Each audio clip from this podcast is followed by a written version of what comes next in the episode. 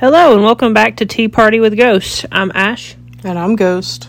And what tea you drinking this week, Ghost? I have um, detox tea. What's in that? It's got uh, sparse Indian sparsaria, sarsaparilla root. Sarsaparilla? Yeah, maybe. Okay. Uh, ginger root, burdock root, cardamom, black pepper, yellow dock root, cinnamon bark, licorice root, dandelion root, clove bud, juniper berry extract, and red clover. Hmm. And it's supposed to, um, like, I guess, uh, what it says, detox you. Um, try to, you know, get rid of stuff in your body that, you know, you don't need and whatnot. So Sounds- it's really good. Hmm. Sounds interesting. Yeah. So, yeah, that's what it is. Hmm. Well, I have lavender chamomile tea this week. Sounds good. Delicious. Yeah, that's one of my favorites, actually. Mm-hmm. So, what do you have for us this week? So this week I wanted to talk about the origins and history of tarot. Cool. I Yeah. figured it- that was coming along sometime. Yeah, especially since I read tarot and know a little bit about it and sort of where it come from. So, I guess we'll just jump right in. Yeah. Okay.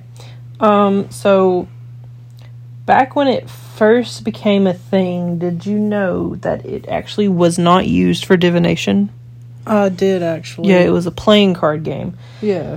and it was known as Triumphi, um, and then later as Taraki or Tarox. And it it varies like when it actually became a thing. So it was anywhere between like the late 14th century and early 15th century. Um, and it, it they say that it, it first showed up in Italy as an Italian playing card deck, but from what I understand, it could have come from West Turkey as well.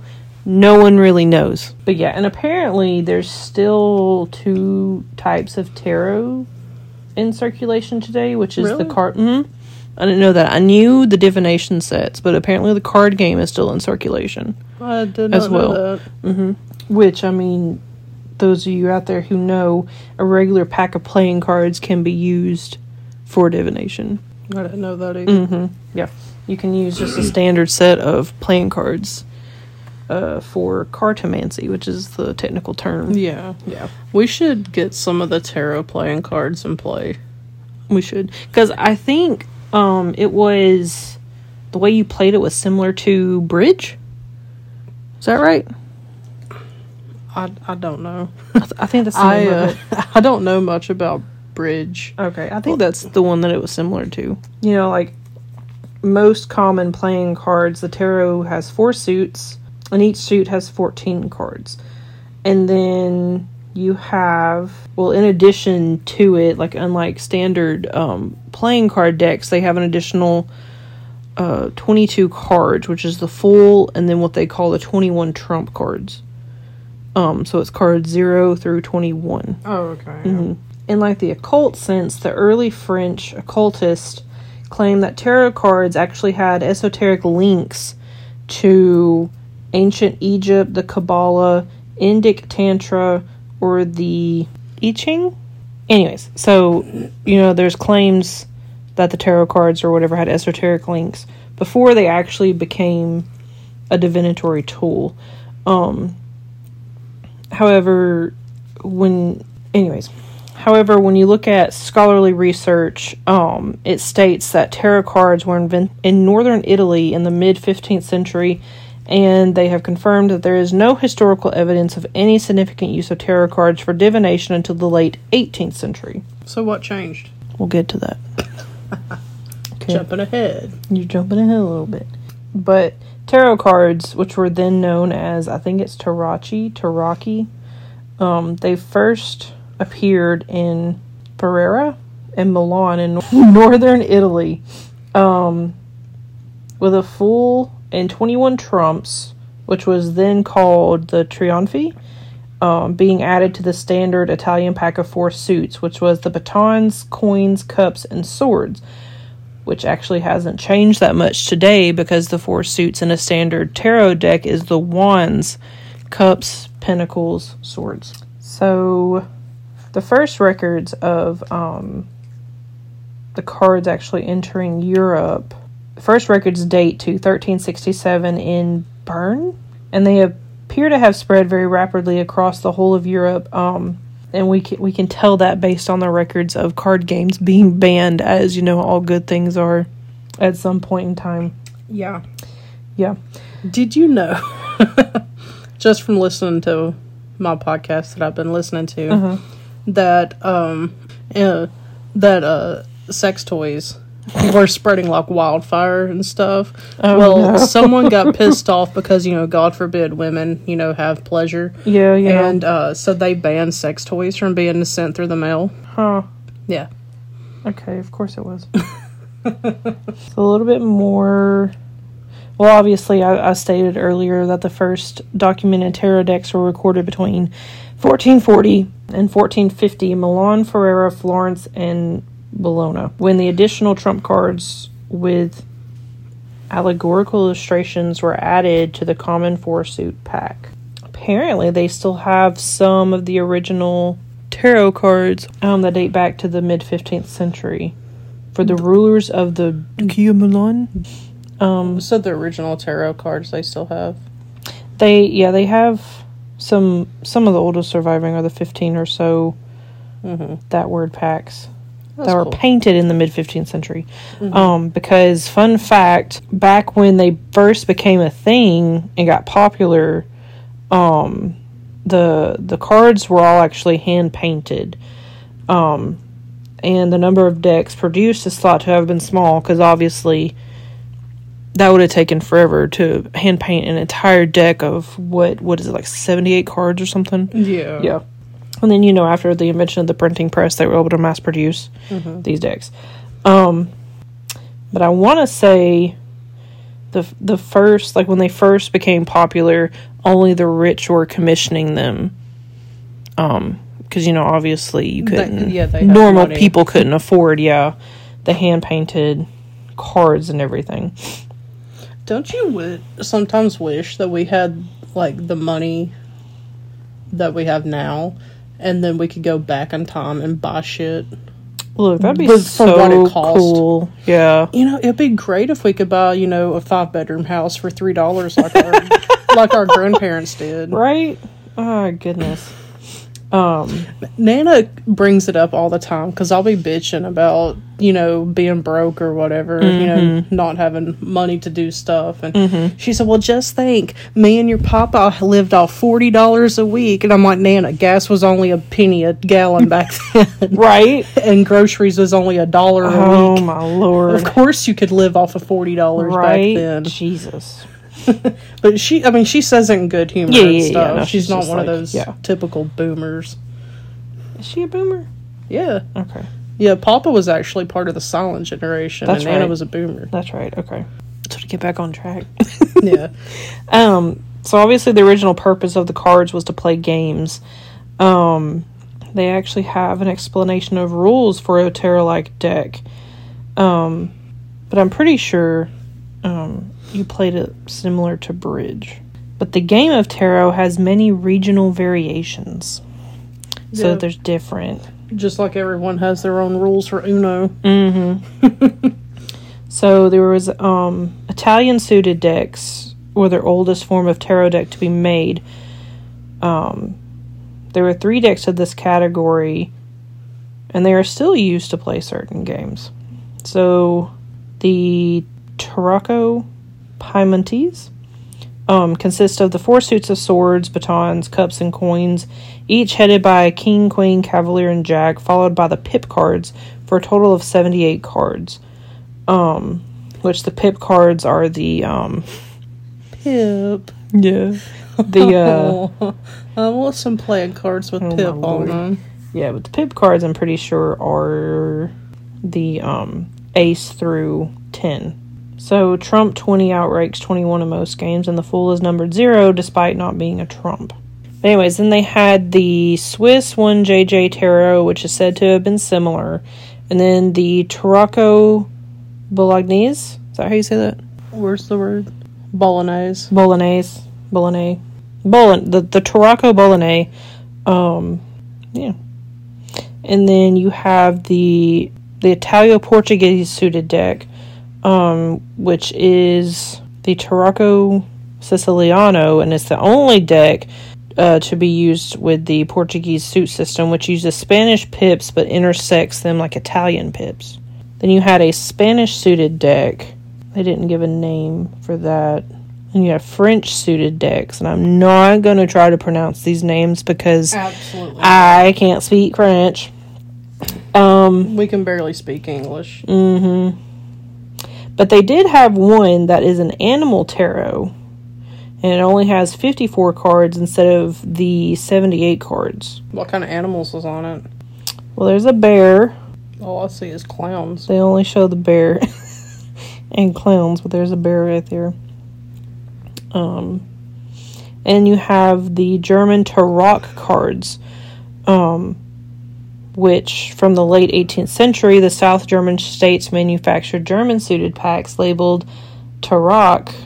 Um, and today, these still survive as Tarot packs of the Bavarian and Franconian pattern.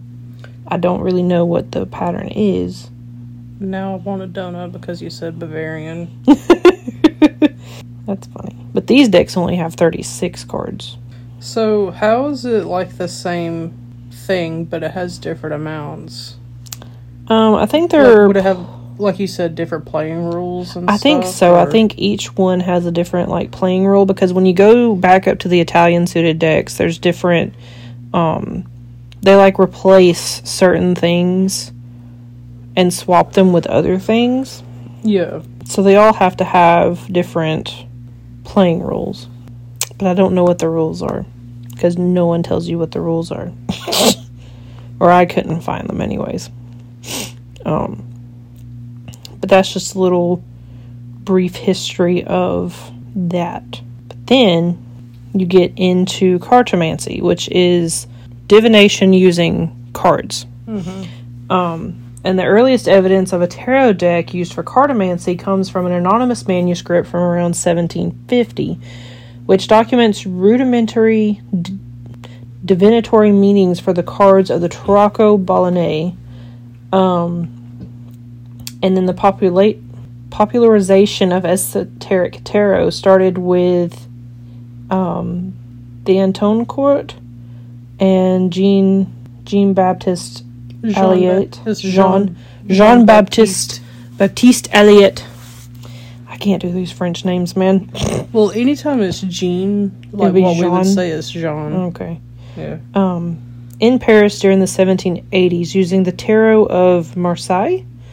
Um, French tarot players abandoned the Marseille tarot in favor of the tarot nouveau around 1900, with the result that the Marseille pattern is, is now used mostly by cartomancers. Aliette was the first to produce a bespoke um, tarot deck specifically designed for occult purposes around 1789, in keeping with the unsubstantiated belief that such cards were derived from the Book of Thoth, um, which resulted in um, Aliette's tarot containing themes related to ancient Egypt.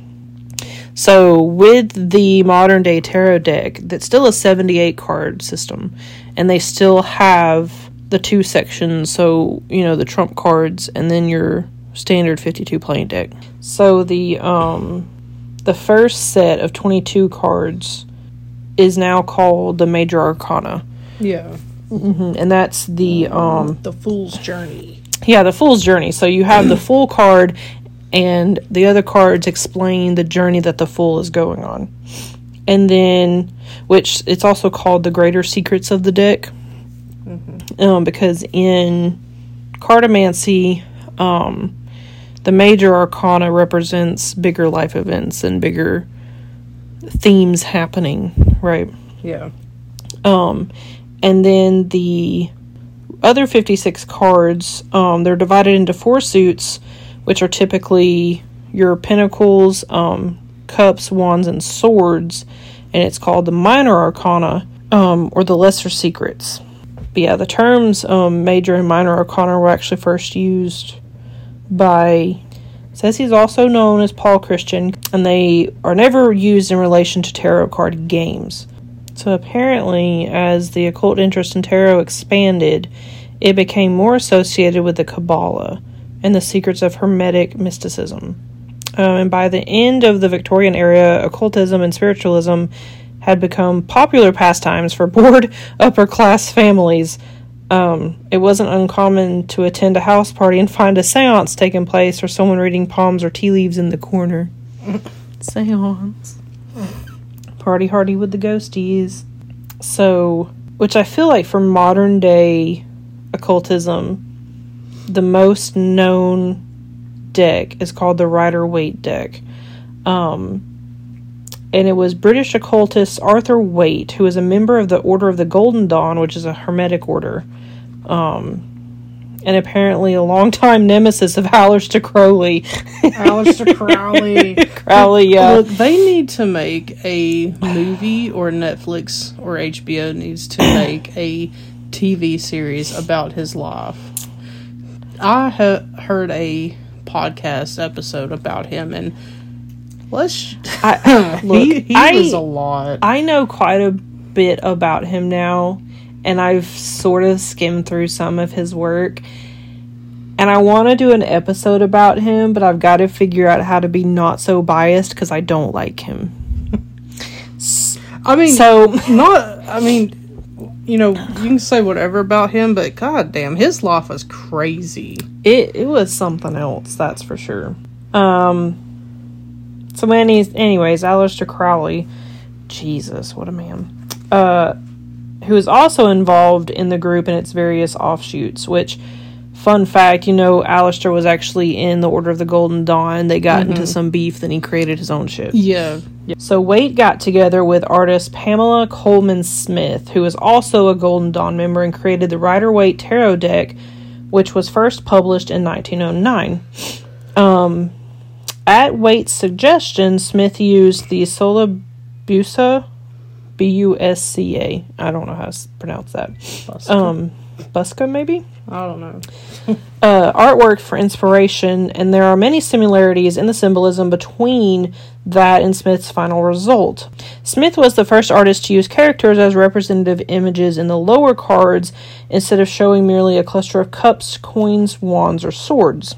Because yeah, I think every single card actually has a character drawn on it. Um, Smith incorporated human figures into the artwork, and the result is the iconic deck that every reader knows today which I have also heard that a lot of people were trying to get the deck renamed to the Waite Smith deck because Arthur Waite, I mean, you know, he got the idea to do this deck, but Pamela Smith was the one who created it. And so she should be named, Yeah, you know, because I don't know what the where the Rider come from. I don't know. It's probably some man taking credit for something a woman did. probably. But yeah, a lot of people actually refer to the deck as the Waite Smith deck um, to acknowledge Smith's artwork. And yeah, so I mean, you know, nowadays they took the original Rider Waite deck, and now you can find decks of all kinds and all imageries. Some decks are actually only used for decorations Yeah. not even to be practical. Okay, so um, let's go through the Fool's Journey very quickly, and then can give some a brief overview of the Minor Arcana, because there's a lot. There's there's a lot in the Minor Arcana. Yeah. So I'll just go over like what the four suits represents. Um, okay, so the Fool's Journey begi- obviously begins with the Fool, who is starting off a new journey, feeling excited, inspired, and free.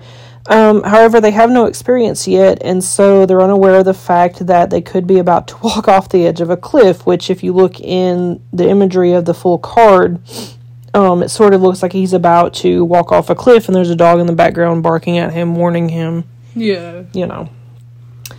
Um, they're naive when it comes to this new pursuit, but the energy is high and they're full of good intentions. The fool feels like they have a new opportunity and they're hopeful about their ability to create anything they want.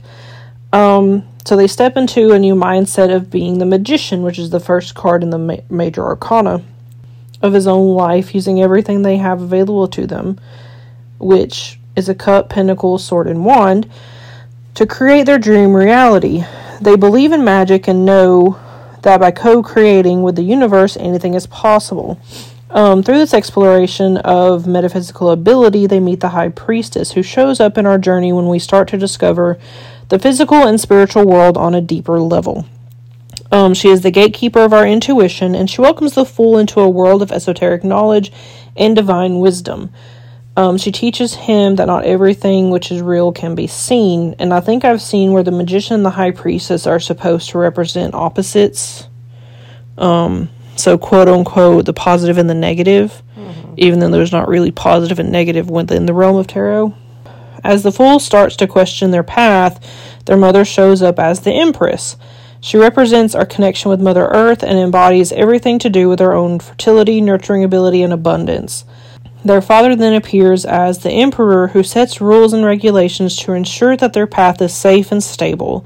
They remind the fool of the importance of traditions and structures which can stand the test of time and help to keep them grounded while they navigate this new level of spiritual awakening. The fool looks for teachers who have gone before them to learn about spirituality in a more structured way, which is when they encounter the Hierophant, Hierophant, whichever way you want to say it. Um, they start being influenced by external cultures, societies, and religions, and they are shaped by the teachers that they're now learning from. However, after so long alone, they crave someone to go on this journey with and starts looking for a partnership. Um, they discover all the joy that can come from a union as the lovers, which is where they learn how to cooperate and find balance between their own masculine and feminine energies. With everything the Fool has learned so far, they now understand how to be successful using willpower and discipline. They ride the chariot towards their goals and knows that they can achieve anything they want with enough ambition and drive. They now possess inner strength through the courage he has developed over time on his, their journey. Um, through this strength, they mm. learn to tame the unfettered ambition that they had on the chariot, knowing that sometimes battles are long. They grow more mature and start to value self control. Having learned so much already, the fool seeks solitude in order to go within and reflect on everything they have seen so far. They become the hermit and retreats to try and understand the meaning of why the world works this way from this time away in isolation, as the hermit, they see that everything connects and is divinely planned by the universe. Um, so they realize that the wheel of fortune means things will happen exactly when they're meant to and when they're all subject to fate. And that we're all subject to fate. This can be good or bad depending on which way the wheel turns. However, they also know that the universe will bring balance to every action and there will always be justice. They learn to act with integrity because their actions will always have consequences. Justice brings balance into situations and resolution to legal matters. With this support system around them, the fool feels like they can surrender and pause. As the hanged man, they are safe to explore the world from different points of view because they know that the universe is always there to catch them. At this important stage, he experiences an ego death, where the person that they thought they were falls away. Their slate is wiped clean and they enter a whole new phase of their existence where new, more aligned opportunities have space to enter. After everything has been washed away, there is silence and peace. With temperance, they learn to be patient and to find balance without constantly needing to pursue new things. There is not always a need for immediate action. Um, following this pause, the fool tries to start moving forward again, only to realize that they are still shackled to their past emotionally, physically, or financially. Um, this is limiting their expansion, so the devil forces them to look at where they're holding themselves back and resisting letting go of what no longer serves them. The tower assists the fool by shaking them loose from these attachments using external forces out of their control. This feels terrifying, but it's overall in their best interest. It's a favor from the universe to help set them free. The light that illuminates this for them is the star, which provides hope and a sense of renewal. This is the light at the end of the tunnel. The fool feels inspired to start shining as their true self. However, its opposite, the moon, represents any fears and subconscious programming that may prevent them from enjoying this new state of bliss. Light casts a shadow, and the shadow in this case is the old anxiety and fears, which may rise to the surface when attempting to shine brightly as the star. Once they have worked through this old fear energy, the fool's light expands and they become the sun. They are completely renewed and in touch with their original soul's purpose. They have nothing to hide from the world, and they are not hiding anything from themselves. They're in total alignment and illuminating the path forward for others as a result. As their old ego self is now completely shed, they can see their purpose clearly and knows what they are meant to be doing on earth. Like a final judgment, there's no room for illusions or false identities. At last, they are rising up and answering their soul's calling. And so, this is the end of the road for the fool. They have mastered the world and completed their journey. So, basically, with each card, all 21 cards, there's a lesson that they learn, the fool learns, going through all of it. So I know that some people will read the cards in reverse. Mm-hmm. You know how, like, if it, whenever you do your deck and it shows Mm-hmm. upside down. Yeah. So that is like the opposite of.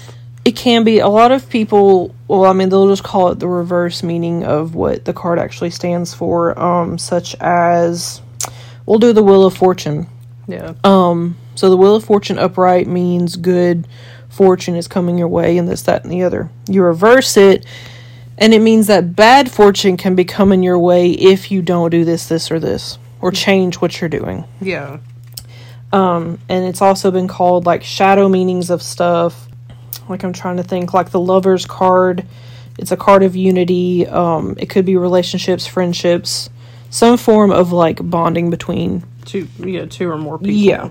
But the shadow side of it could be you're having communication issues, you're having relationship issues, this, that, and the other. Yeah. I don't read reversals because that's 78 more meanings you have to know. um, but a lot of people do read strictly intuitively. Yeah. Um, so they don't go by what the traditional, yeah. you know, whatever is. Well, you apply it to what is currently going on in your life. Like if you're reading for yourself. Yeah. Um, which I know if you're reading for Someone else. someone else, you sort of have to then just go by um, your intuition Yeah. about it. Mm-hmm. uh, when we're talking about the minor arcana.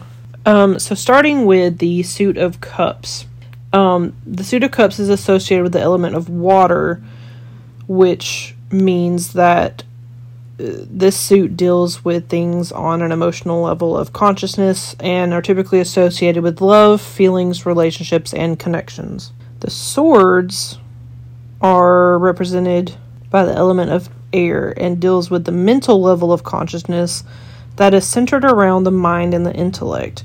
The swords mirror the quality of mind present in your thoughts, attitudes, and beliefs, which swords can be double edged. So, you know.